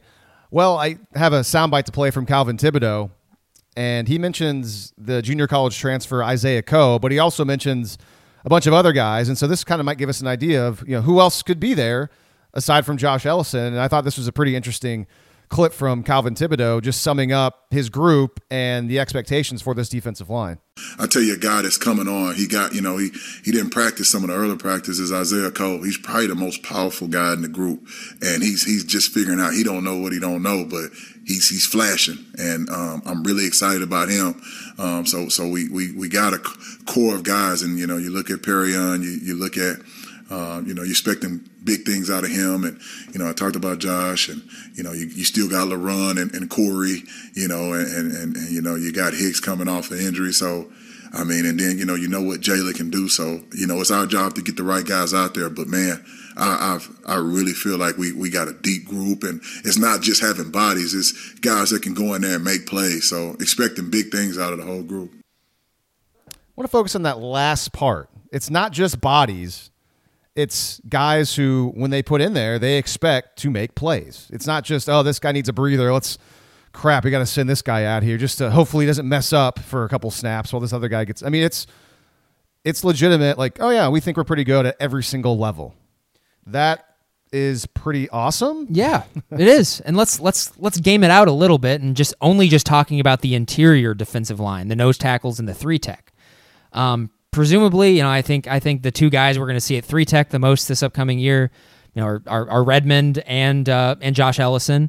And I think I we're at the point. I think LaRon Stokes is probably third behind those guys at at the three technique. And when you go to the nose tackle, uh, Winfrey obviously, Jordan Kelly played a lot there last year. Isaiah Coe, who uh, who Thibodeaux has mentioned, and then Kori Roberson is in there as well. And I, I I'm not really sure where. I, I, think he played a lot of three tech last year too, and he was a guy who was impressive when he was in there.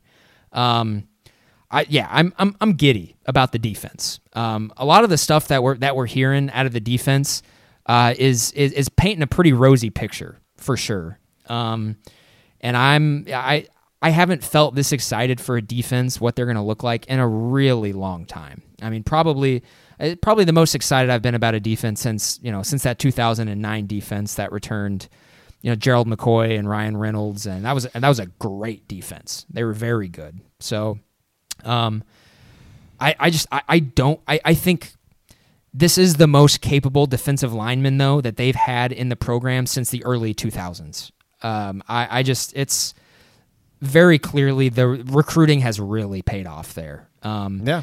And I, again, we haven't even mentioned Isaiah Thomas really yet, a guy who just, uh, who was awesome last year. I've been on record saying I think he should have been the Big 12 Defensive Player of the Year last year.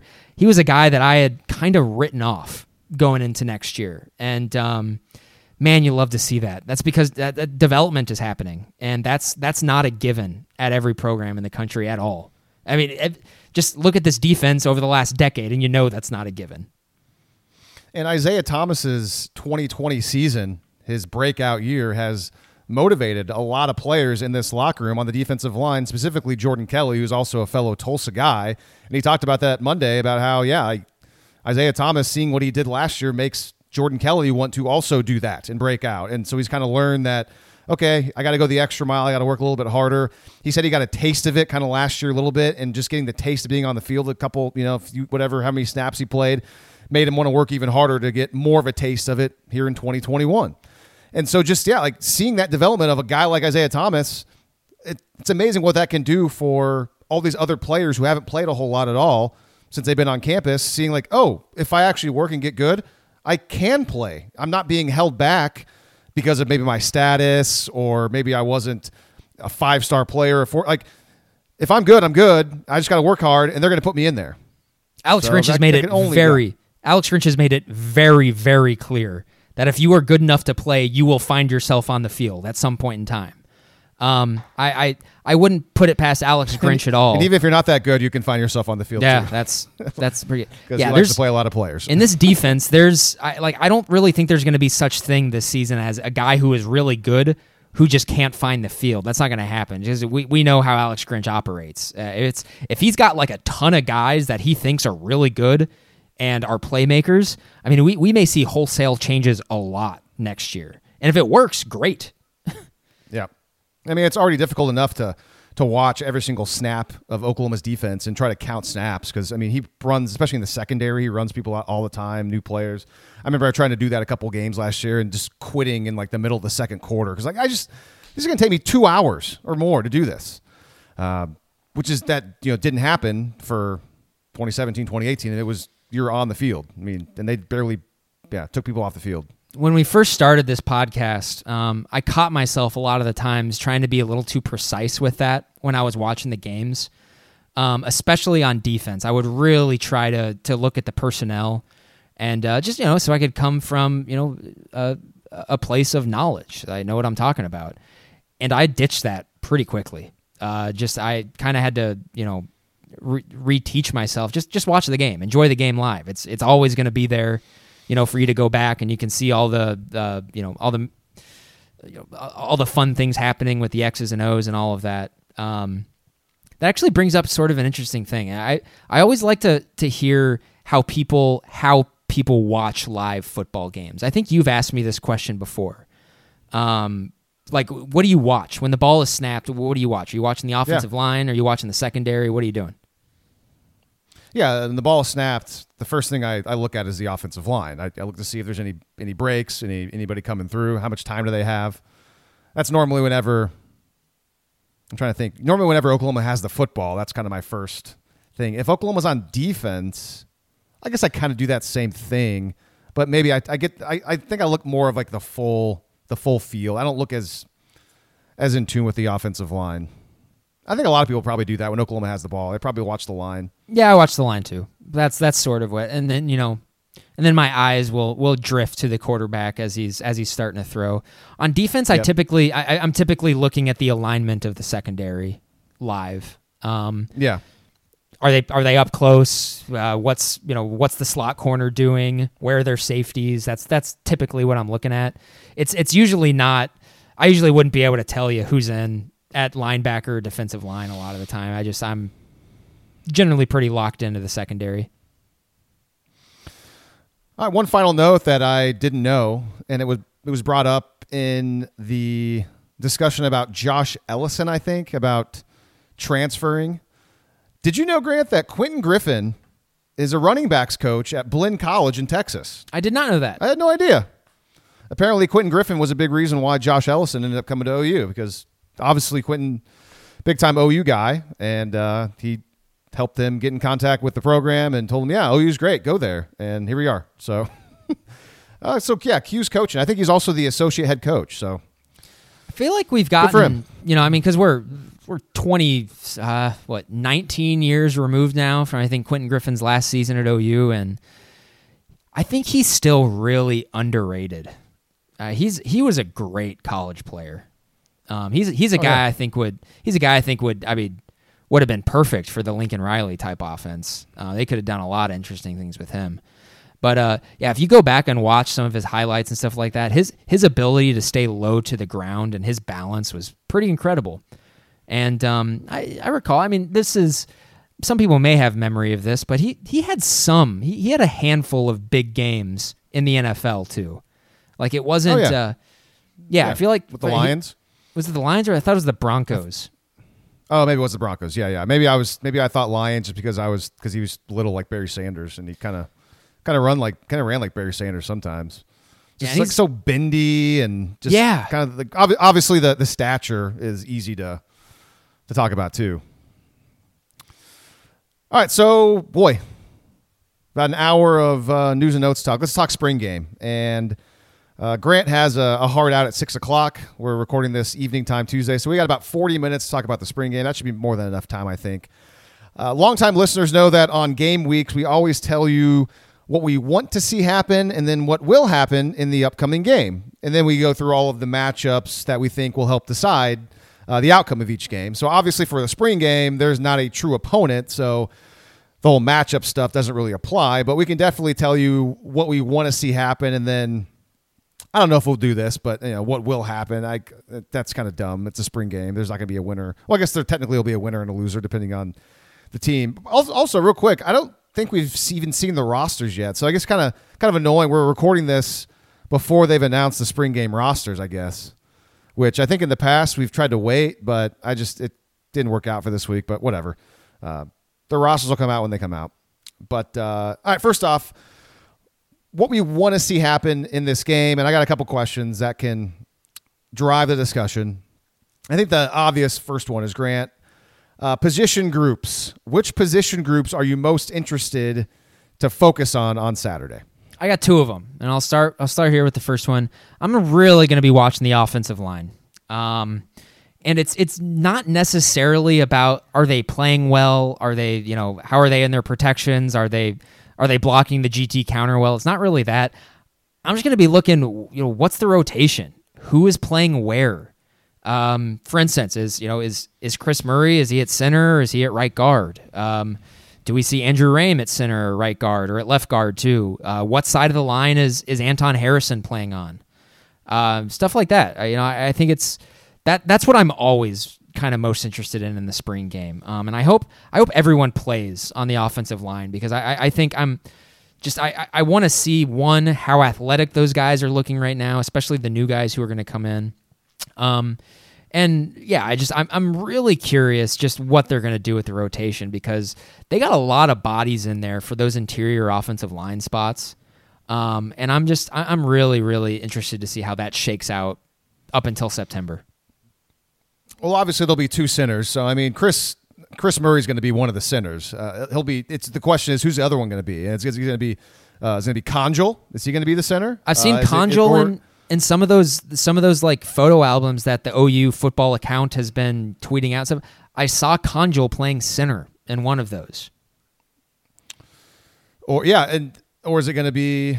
Um, I'm blanking on the other walk on. Uh, McIver.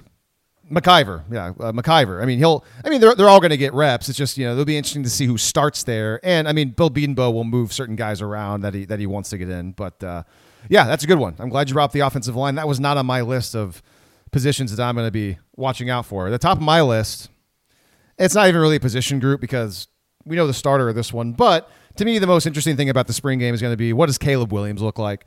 I I am not interested at all in any sort of Caleb Williams discussion or talk about how he's performing in spring practice. Could not care less. Could not care less. However, when you're going to put him out there in the spring game playing quarterback, I will watch that. I will be able because I can actually see it. You know, I'm, I'm not going to just take your word for it or whatever, or Lincoln Riley's word for it, or Spencer Rattler's word for it. I want to see what he looks like running this offense in the spring game. So this will be the first time in a kind of game situation we get to see this guy.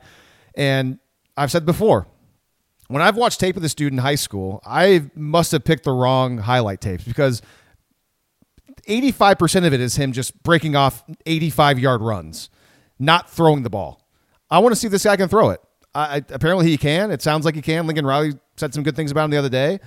I want to see it. So my number one guy is Caleb Williams. I think it's probably it'll probably be Spencer Rattler versus Caleb Williams unless they do the whole like seniority thing and they give the other starting job to the Penn State transfer, I guess, uh, which his name is uh, escaping me right now. Micah Bowens. Yeah, but I mean, he's not. I mean, he's just as new as Caleb Williams is. So I mean, as far as on the roster. So yeah, I am. I am watching out for Caleb Williams. I am very curious to see how he plays. Glad you brought that up. I'm. You know, I'm also obviously going to be watching him really closely. Um, I yeah, I I've watched more of his tape than you have. I just I I've seen more him just throwing bombs than and, and I've seen like the long runs too. Uh, but yeah, I mean the like the most recent tape I've watched of him in high school is just him throwing throwing ball throwing the ball down the field. So um all right, geez, I I had something to bring up there, but I I totally it wasn't important. It was more of just a as an aside. All right, I think you said you had two position groups. Oh yeah, who's your second one? Well, so are we are we are we going offense defense here? Or are we just whatever. I mean, Okay, but yeah. There's no doesn't matter. Yeah, no. The second one I'm going to be watching uh, really closely is are the defensive backs. I have D backs written here on there, and I was like, why would I be? Why would I make a note about the Arizona Diamondbacks? Uh, yeah, I- defensive I, got the backs. Um, Yes, but I- yeah, let me. I, I just yeah, just because focusing heavily on the newcomers and the young guys who who haven't gone through spring practice. So guys, you know, obviously in, in the back of my mind, Key Lawrence, Latrell McCutchin, uh, Josh Eaton, Justin Harrington, and also like Kendall Dennis as well. These are guys that I'm I'm really interested in seeing because these are the guys we, we we still haven't seen a ton of. Um, and uh, guy with a guy like Josh Eaton, you want to see has he made any strides with his body at all? Because when we saw him in 2020, he looked pretty skinny, looked pretty skinny out there. Um, and and also, you know, I'm I'm I really want to closely watch Kendall Dennis. I I just I have like a weird feeling that he's that he's going to be something. Um, and so I just I, I just I, I want to watch him play because we haven't seen him at all. We didn't see him at all in 2020. Um, so I also thought about putting the linebackers on there too because I'm I'm curious about if you know if we'll see more of Shane Whitter and we can see him on the like this this four two forty apparently runs. Guys like guys gonna win a gold medal in the Olympics. Uh, that's pretty funny. I also had the D backs on my list. Um, it's kind of just like obvious to have them on there because of all the, the new young type players. I'm not sure if you mentioned this guy as you're going down the list. Did you mention Justin Harrington? I did. It was down my list Okay, because I, I I think the chances that he plays are about one percent. Oh, interesting. See, I I mean, I don't know why he wouldn't play. Uh, I mean, we've seen him in spring practice pictures and stuff like that, unless he has some sort of recent injury. But I mean, He's I also had a massive. I hope he plays. He's had a massive brace on his leg, on his knee. You know, in every picture I've seen. I just, I, I don't think he should play. I, I don't think if, if they really do think that he's going to be like a, a game changing guy for them Yeah. next year, and he's got a he's got an injury history, he should not be playing at all. Yeah, that's a that's a good point because yeah, I, now that you mention it, I do remember Roy Manning when he talked last. I think Manning was kind of hinting that like yeah, by by the fall is kind of when they're they're hoping that he's pretty much close to 100%. So okay, you might be onto something there.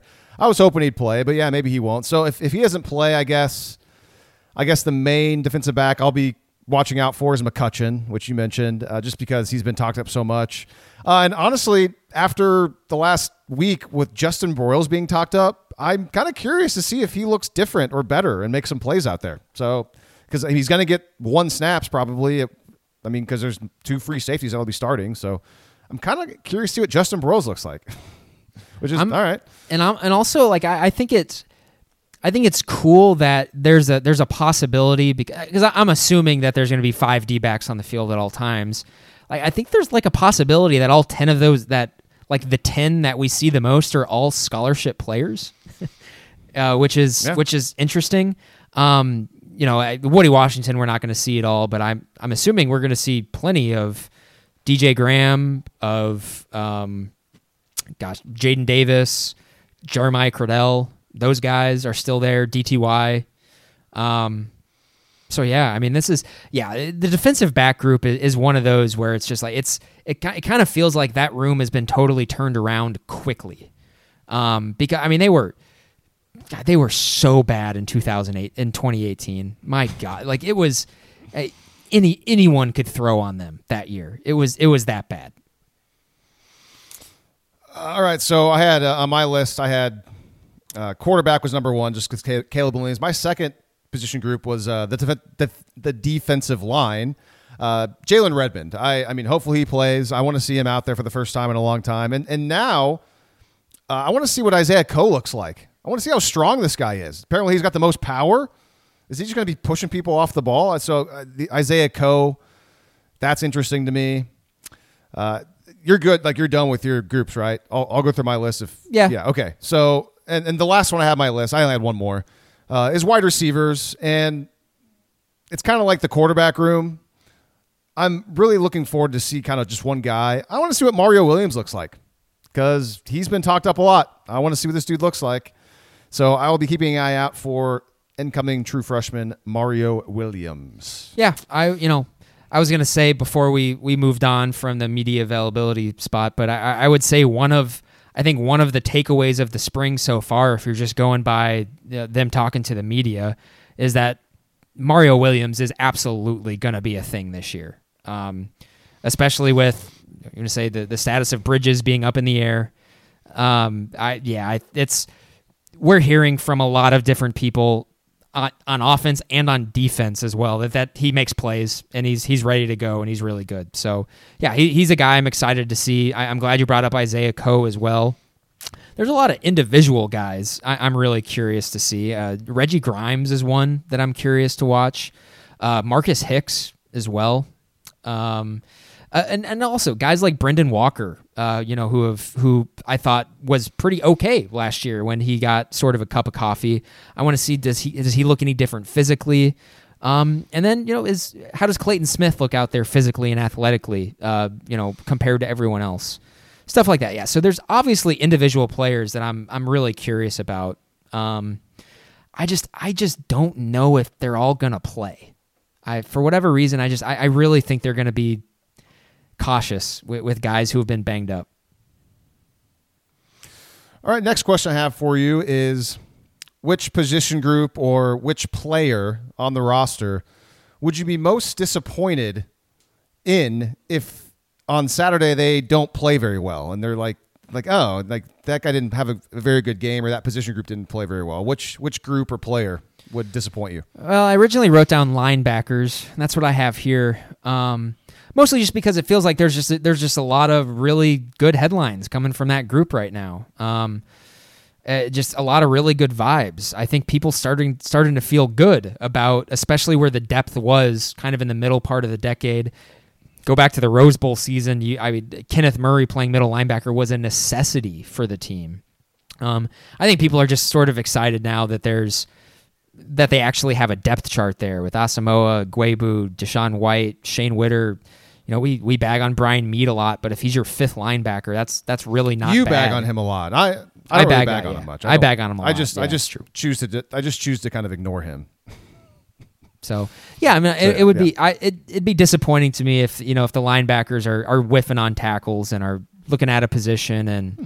And bad. I, I don't think they will, but that would be disappointing. But as I as as I was like sort of ramping up to start talking, I thought actually it's it's got to be wide receivers, isn't it?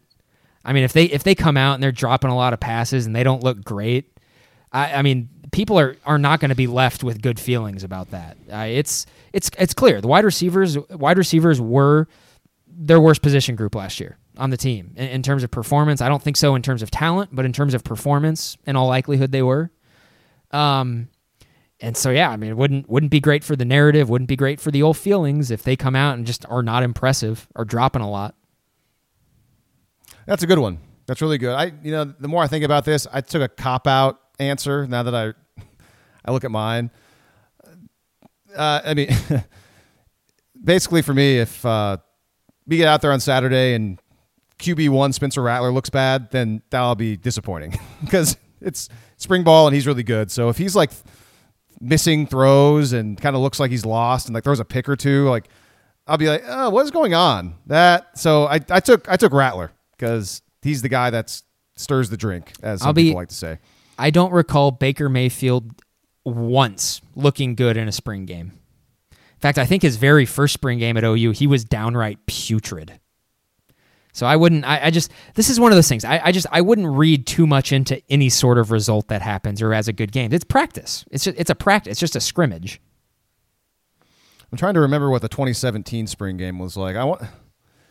Was that the one? I think he might have thrown like a. I think somebody picked him off. I think maybe like Motley picked him off on like a deep, a deep post or a, a deep fade or something like that. I, I think it was Motley. Yeah, no, I, I do uh, remember that. Picked, picked off Baker. Yeah, but uh, other than that, I think he had. I think he played pretty well. But uh, but yeah, I think I think yours is better. Wide receiver, that's a good one. And then obviously, like, I mean, if the defensive line is just getting like blown off the ball and looks terrible, that would be that'd be like, oh no, what's going on? Because they've that never happened to them. I mean, all last year. So that's another one I think would be pretty good. Um, all right, so uh, the last kind of thing I had that I was just trying to think of topics. Uh, this is kind of dumb. I don't. I mean, but this could bring out some fun conversation. Just make a bold prediction of one kind of random player, or if you want to be very bold, a, a position group that uh, by Saturday night when the game's over, we're all kind of sitting around talking about the spring game and going, "Whoa, did did you see that? I did not see that coming from that guy or from that position group." So, what's your bold prediction in that in that question? All right. So I, I, think if there's anyone like at the end of the game, if we're talking about them and being like, "Oh wow, they were really impressive," I think the most likely people that are going to be Mario Williams and Caleb Williams. Those are probably the two most likely. Having that been said, I, I got a bold prediction for you. You can take this one to the bank. Slam dunk. Ooh. I am like this is this is about as I have such a high confidence level in this. Brian Darby is going to be the leading receiver by far in this game. And um I like I, I don't know if I've ever been more confident in a prediction in my life. Uh, I'm sorry, who? Brian Darby. He's a scholarship player. Hmm. Brian Darby. You're um, okay. So I have mine, but I also kind of want. I just thought of like a, a fun joke one that uh, it'll be a, a callback to the the the the most astute West of Everest listeners from like after week one of 2020. So I mean, not that long ago.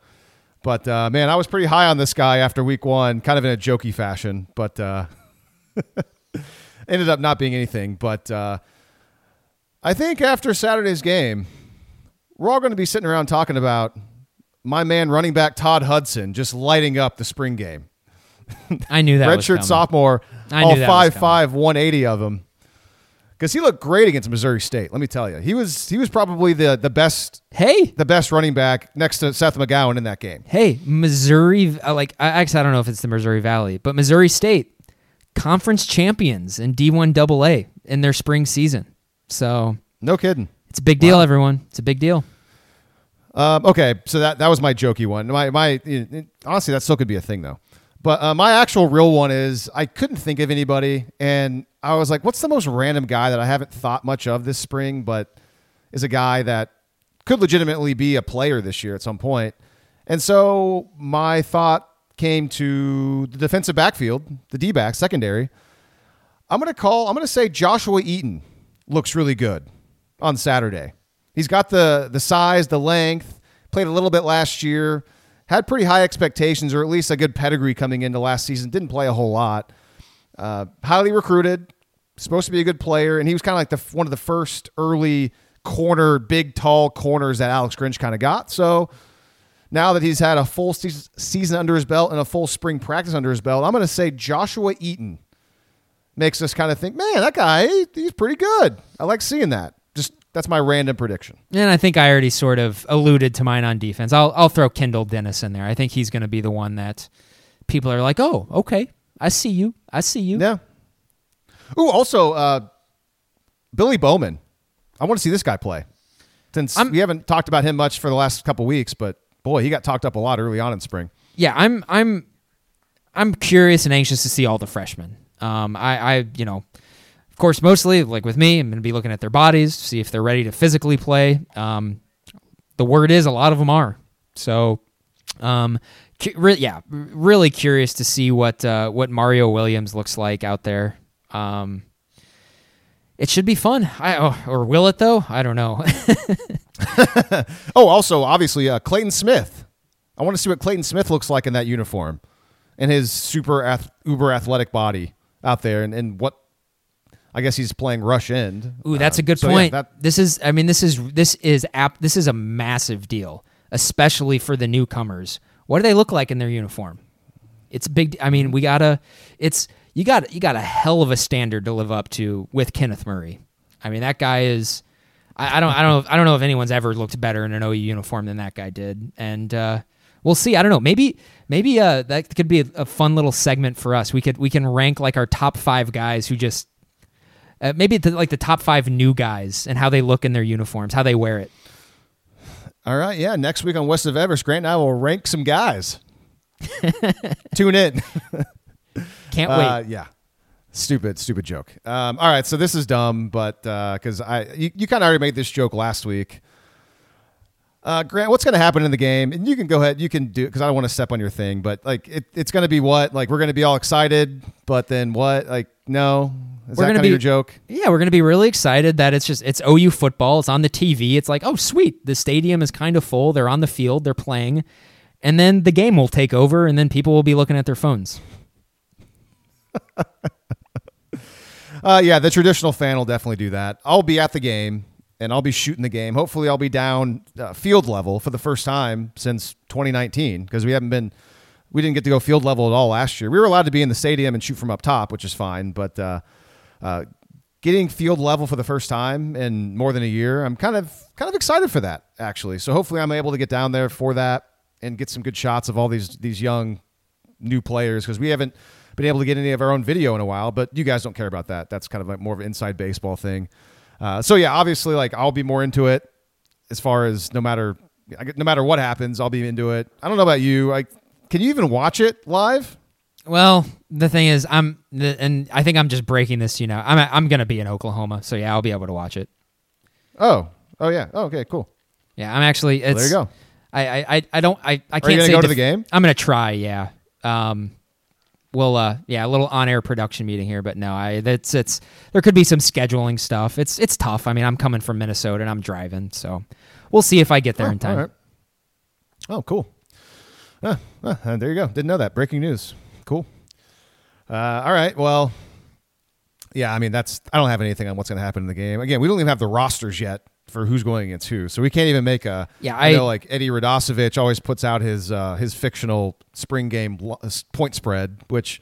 He did it earlier this week, and again, we don't have rosters yet. Uh, do we have rosters? Am I missing this? Maybe there are. Rosters. I have not seen just totally rosters. no, I, I haven't seen them.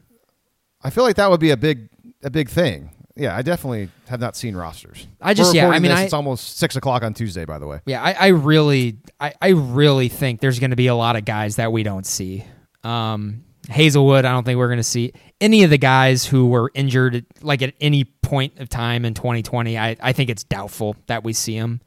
Um, I'm curious to see if we see Marcus Hicks coming off the Achilles injury. I, I mean, I don't know how healthy he is, but it sounds like he's been practicing the entire spring. yeah. Um, okay, so that's all I got. Uh, anything else you want to touch on? Anything else on your mind? We- We've done a pretty pretty good quick ninety today. I kind of Pretty like that. tight, pretty tight. Tight- tight When's the- 90. when's the NFL draft? It is. Uh, we're recording this on Tuesday. I believe the draft begins one week from Thursday. Oh, okay. That's so the same time it always is every year. Got it. Cool. Yeah, I believe it's uh, April 29th. That's the first round. Not a whole lot So, of draft uh, hot takes on this podcast. Uh, probably because we don't have a uh, OU doesn't have a prospective number one pick is is probably the reason reason why. But uh, NFL draft. No, is, this uh, year I've I've been I've been out on any sort of pre-draft discussion. I just I don't find any of it interesting. Yeah, I don't find it. I, haven't really found it that interesting either. Um, the uh, I just yeah, the whole the kind of the quartet of quarterbacks. I just I don't think are that interesting actually. And um, but also I mean I, the NFL the first round of the NFL draft on a Thursday night in prime time is is legitimately one of the best pieces of television in the year. Oh, yeah. and I mean it's great TV. I'm so excited. I'm gonna.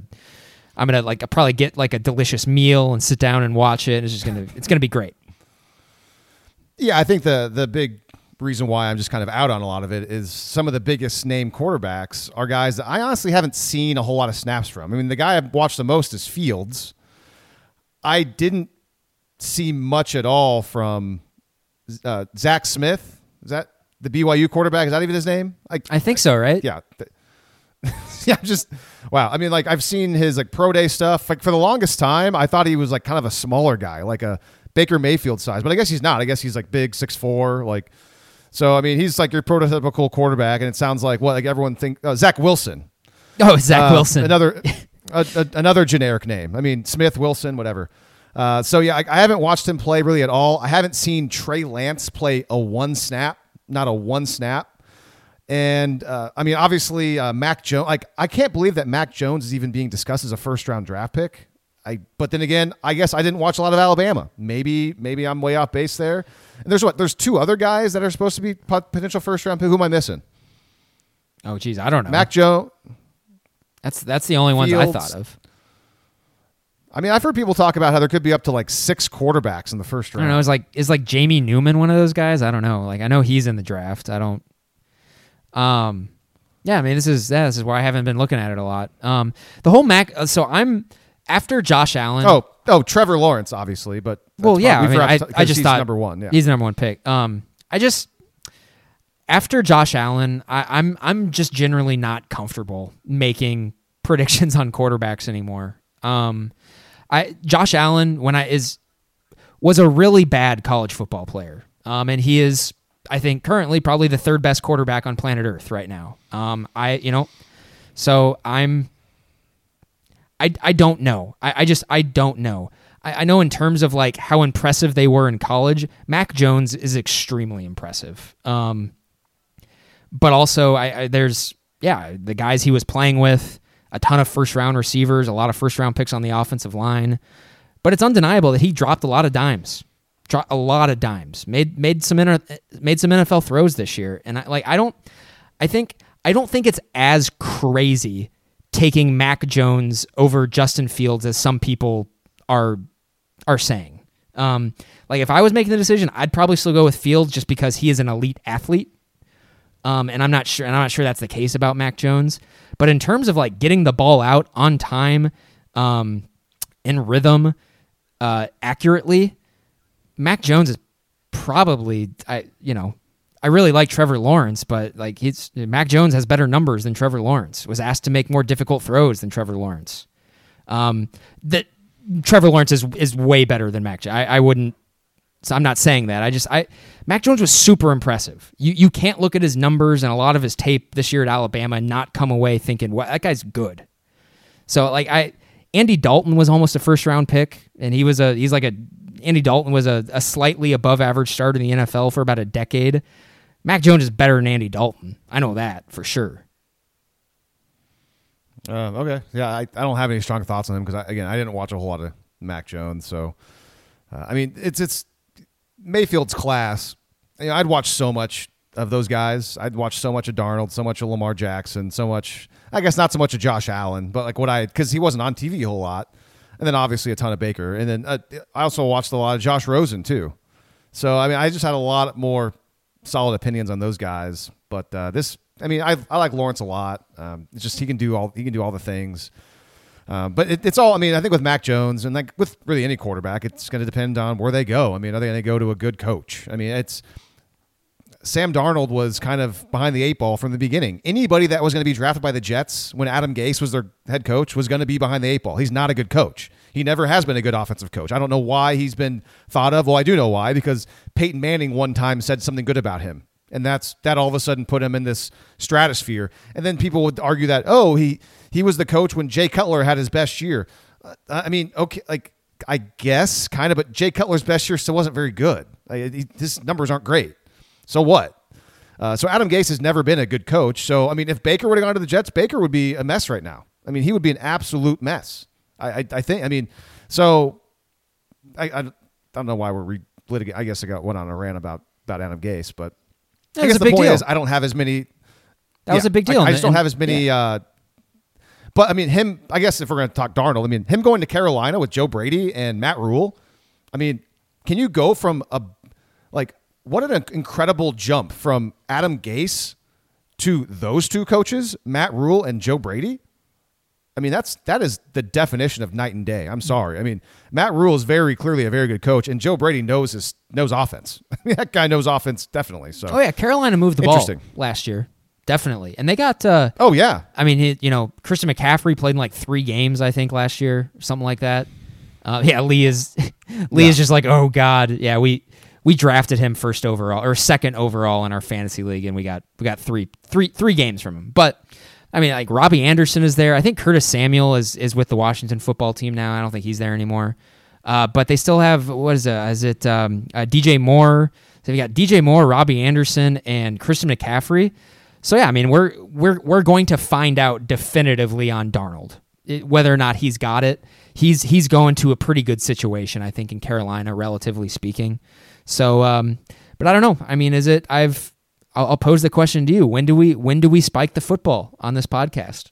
When do we do it? about ab- Uh, about well, the I mean, I- 2018 draft. Well, I think people would point out that people would probably say, "Oh, well, where, where were you on Lamar Jackson? He's been the best guy, or whatever." And you know, Go back and listen to the shows. to back that. Go back and listen to the shows. I said I would have taken Lamar. I, I, I ranked Lamar Jackson You as the second best yeah. quarterback in that class. Yeah, you liked Lamar a lot more than I did. I, I wasn't a big Lamar guy. I, I'm still standing by that. I think over time it'll prove that Lamar was mostly a flash in the pan because of his skill set. It's up to him. I mean, he's going to have to become a better passer. He ha- he hasn't yet. Um, he's had flashes of like random games where it's like, how do you make that throw? But it hasn't been consistent. Uh, and so that's and my that's thing on Lamar he's- Jackson. He's, he's been a lot better than I thought he would, but he went to a team that embraced what he does really well, and they've made him into what he is. So credit to Baltimore. What? Sorry, what, what were you going to say? I guess yeah. I, I I was banking on Lamar Jackson's like elite athleticism. I I I think there's there's a pretty decent argument to be made that he's the best athlete in the NFL. Um, and I think there was probably a decent argument to be made going into the NFL as a rookie. He was instantly the best athlete in the NFL when he stepped in there, and I just I just kind of thought that would work. Um, it, it turned out that he went to a really a, a good franchise. The Ravens are historically good. They have good ownership.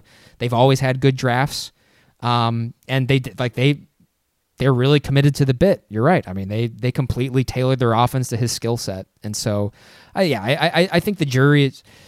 Uh, it's kind of unfair to say the jury is still out on Lamar Jackson. He won an MVP. Uh, you know, that's that. Yeah, but so did Cam Newton. so did Cam Newton. I mean, yeah, that's a good point. and he's done nothing really since then. So uh, it's just because he, he never evolved his game. He never became a, a really good passer. he was also and he- he used a super lot of the- banged up too. Well, I mean, a big reason is because he always ran. He ran the ball a lot, and he took a lot of punishment over the years. Uh, but uh, and and I was wrong about Rosen. I, I liked Rosen. I, I you could make the same kind of argument with him when it comes to he's never been in a good spot. But if he was good enough in Arizona, they wouldn't have they wouldn't have thought the need to to draft Kyler Murray right after they drafted him. You know, if he was a good enough player. So I, I think I was wrong about Josh Rosen. I, I liked him. I think I liked I liked Baker. My my ranking that draft was Baker, Darnold, Rosen. I liked I liked Rosen, and then after that, for me, it was kind of like Lamar, Josh Allen, like wherever, whatever you kind of want to do. So, and I was wrong about that. I mean, obviously wrong about Rosen, but um, I think I was Baker, Anyways. Lamar, Darnold, Rosen, and Allen. Um, but I, I mean, I, I mean, I was emphatic about Josh Allen though. So I mean, I, I, I have to eat that one clearly. I actually went back and listened to some of those podcasts recently, and the thing about Josh Allen was like, oh, I, I think we were at the time we were talking about.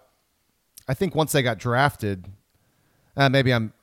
I know we talked about this at some point, but that was when Brian Daboll was there, or maybe we were doing we were looking ahead to like the draft. We were looking at the offensive coaches on these potential teams that could draft certain guys, and we were going over like the Jets and the Browns and the Bills with Brian Daboll, and Brian Daboll was unproven. I mean, he was coming from Alabama, who, I mean, they had a good offense, but I don't. They, they weren't they weren't what they were the last couple of years, where they've been just great with Tua and everything like that. So obviously, Brian Daboll is a fantastic offensive coordinator and will probably be a head coach one day if he wants to be.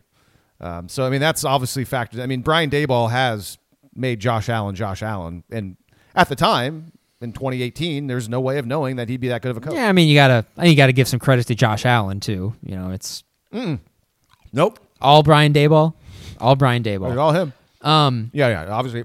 Yeah. and we don't need to go too much into it, but just to relitigate it a little bit, my my knock on Allen essentially was if he came to the NFL and he just automatically became an accurate passer, he would pretty much be the first person to ever do that in the history of the league.